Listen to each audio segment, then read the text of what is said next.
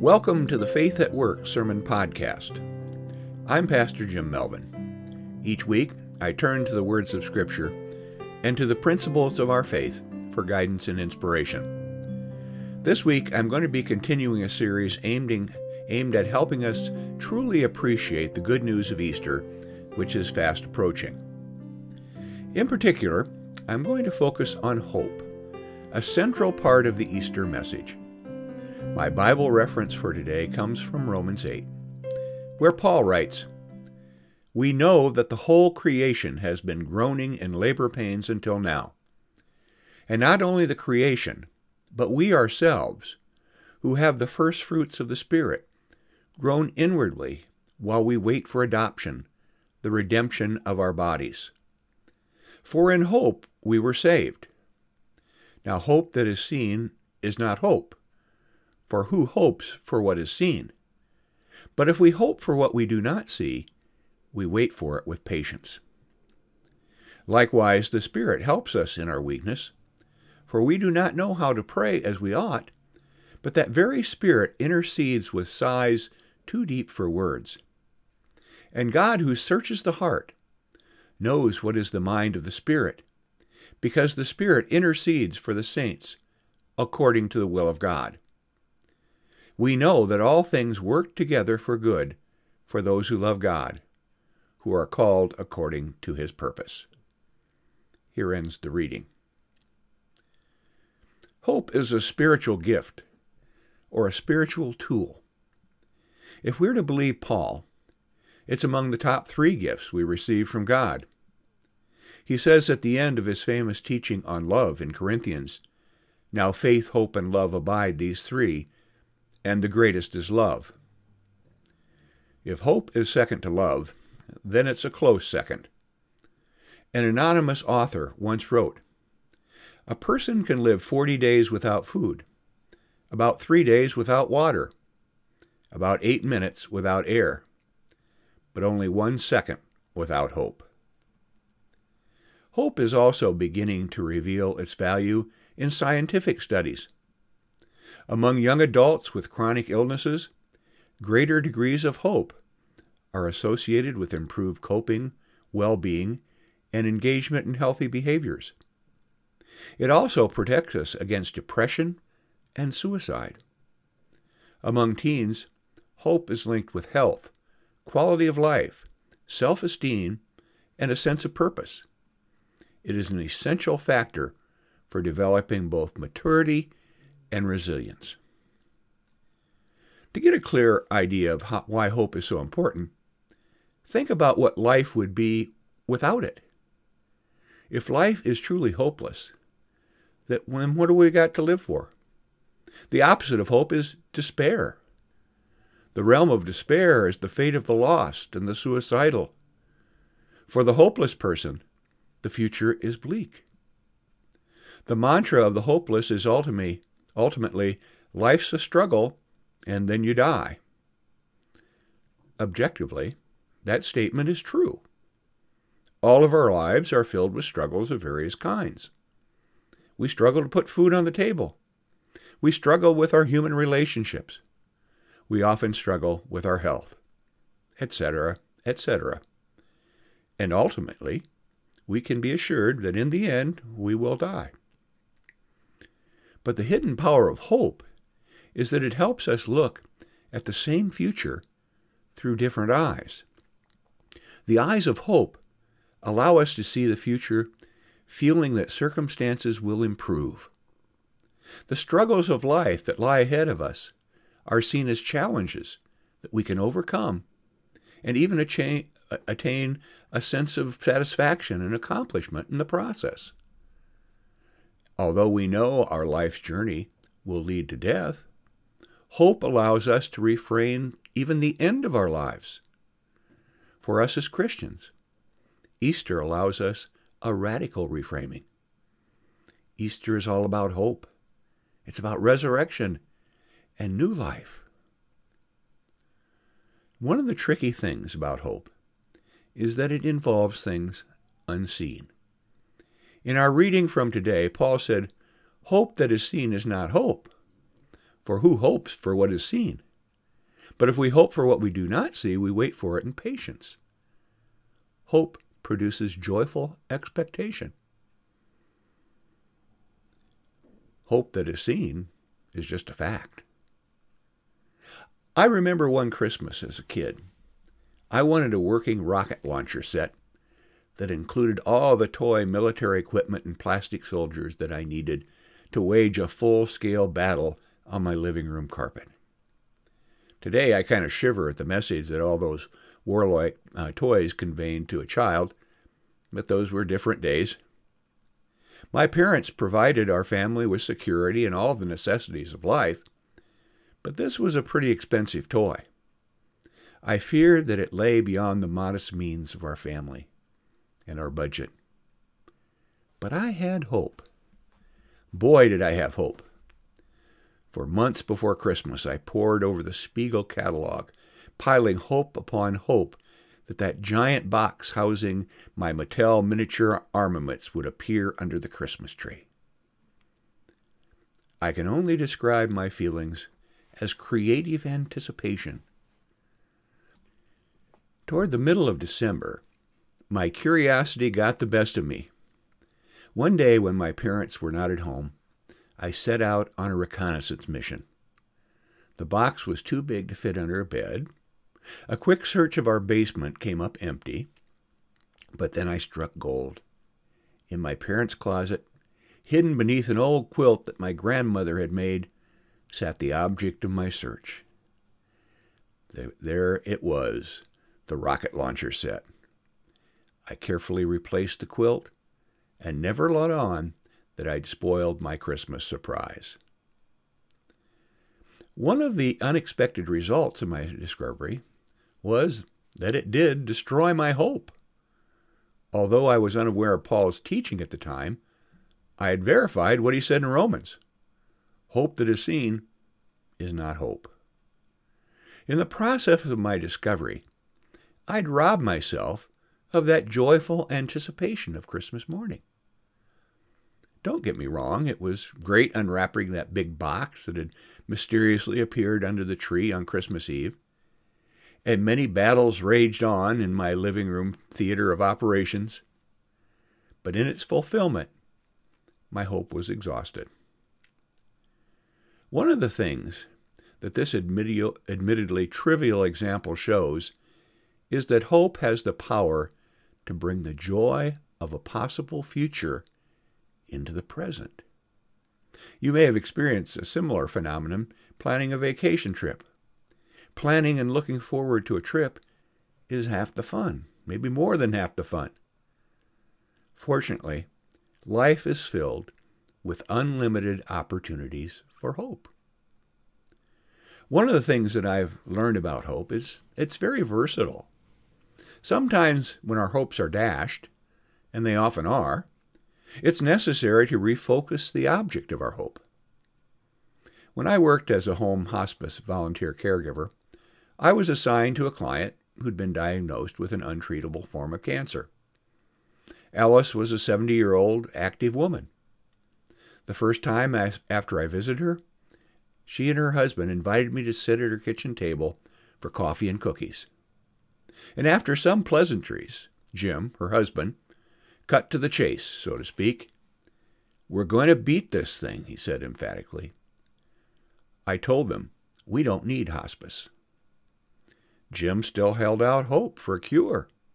From his perspective as a loving spouse of over 40 years, his anticipated future was a miraculous cure. That hope kept him going from day to day. Hope combined with a little bit of defiant anger served him well at the time. Now, Alice never challenged Jim's hope. However, I could see in her kind yet tired smile that her hope took a different shape. When Jim, overcome by emotion, excused himself from the table and went in the other room, she defined her hope as enjoying the time that she had left with Jim and helping him to accept and adjust to life without her. Jim and Alice's hopes were different, but unseen.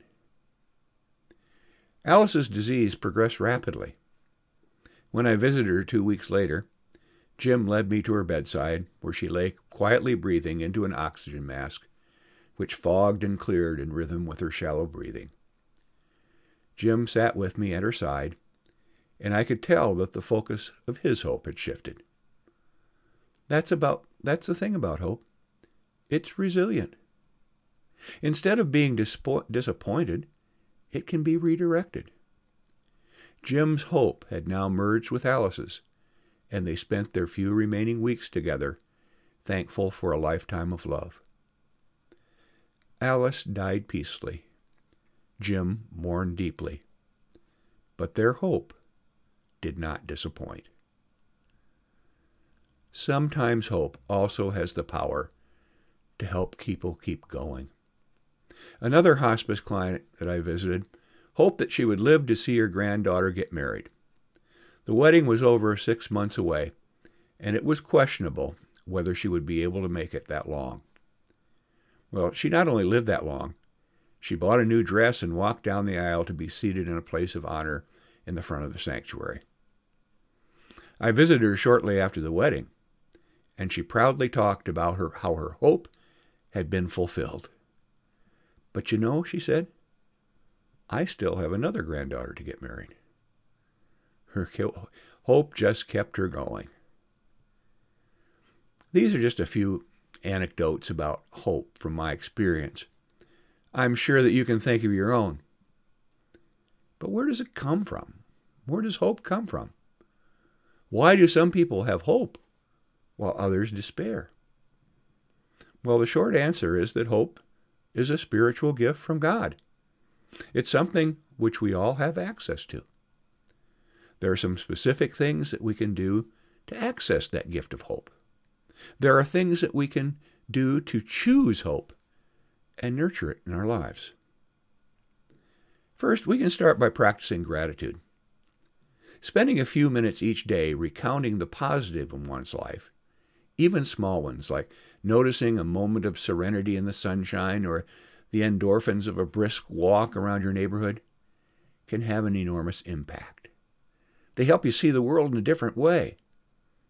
It's easy to take the good things in life for granted. Look around you. You'll see many reasons to celebrate life and reasons to hope for the future. Another thing that we can do to encourage hopefulness in ourselves is to consciously avoid the negative. You've probably noticed that media news broadcasts on TV or the internet focus almost exclusively on bad news. One news show that I watch dedicates about the last two minutes to a feel good story of the day. That means we get 20 minutes of bad news compared to two minutes of good. At the end of the news show, you're likely to feel that there is not much hope for the world. But that's a distortion. By limiting ourselves to how much intake of the news cycle we get daily can allow more room for hope in our lives. It also might be helpful to, for you to look around at some of the challenges that you do face in life and see if you can come up for some reasons to have hope. For example, say that you're having a hard time with someone at work. Your relationship is causing you a lot of stress. stress. See if you can enumerate some things that you could do to have hope for an improved working relationships. With hope in the picture, you can go to work with a better attitude and thereby increase the chances that things will get better. Instead of just going in discouraged and resolved that things will never get better. If you are facing a health problem, even a serious one, look for reasons for hope. Perhaps you have hope for a cure for disease. Short of that, it may be realistic to hope for the ability to receive some relief so that you can manage your condition and go on with life. There is power in positive thinking. We can begin to actively envision realistic ways that our circumstances may improve. Pain and discomfort often subside. Even deep sorrows can pass with time. In all these cases, the action to embrace is to choose to be mindful and deliberate about fostering positivity, even in the face of its absence. When things seem most hopeless, it's time to turn to God in prayer. Pray for God to infuse you with a hopeful spirit. You might pray something like this Dear God, please give me hope in times of uncertainty and despair. Help me to trust in you and to have faith that everything will work for the good. Give me the strength and courage to face each day with positivity and determination, knowing that your love and grace will carry me through. Amen. Well, let's talk about the ultimate hope, the hope upon which all other hope depends, the Easter hope, the hope of resurrection from the dead. Paul writes in 1 Corinthians 15 Now, if Christ is proclaimed as raised from the dead, how can some of you say there is no resurrection of the dead? If there is no resurrection of the dead, then Christ has not been raised. And if Christ has not been raised, then our con- proclamation has been in vain, and your faith has been in vain. We're even found to be misrepresenting God because we testify that he raised Christ, whom he did not raise, if it is true that the dead are not raised. For if the dead are not raised, then Christ has not been raised. If Christ has not been raised, your faith is futile, and you are still in your sins. Then those also who have died in Christ have perished. If for only this life we have hoped in Christ, we are of all most to be pitied. But in fact, Christ has been raised from the dead, the first fruits of all those who have died and we too will be raised. Only in our hope of the resurrection from the dead does Paul's statement in our original reading today make sense. All things work together for the good for those who love God. When we live in Christ, we live in hope. And we live in, when we live in hope, we are truly free. One of my favorite poems of Emily Dickinson is her fanciful description of the delicate yet powerful nature of hope. She writes Hope is the thing with feathers that perches in the soul, and sings the tune without the words, and never stops at all. And sweetest in the gale is heard, and sore must be the storm that could abash the little bird that kept so many warm. I've heard it in the chillest land and in the strangest sea, yet never in extremity it asked a crumb of me. Hope never asks a crumb of us. It just gives and gives and gives. And as Easter approaches, may it keep giving and giving to you the promise that all things work for the good in Jesus Christ. Amen. Thank you for joining me today. May God bless you and keep you. May God's face shine upon you. May God look upon you with mercy and give you hope. Amen.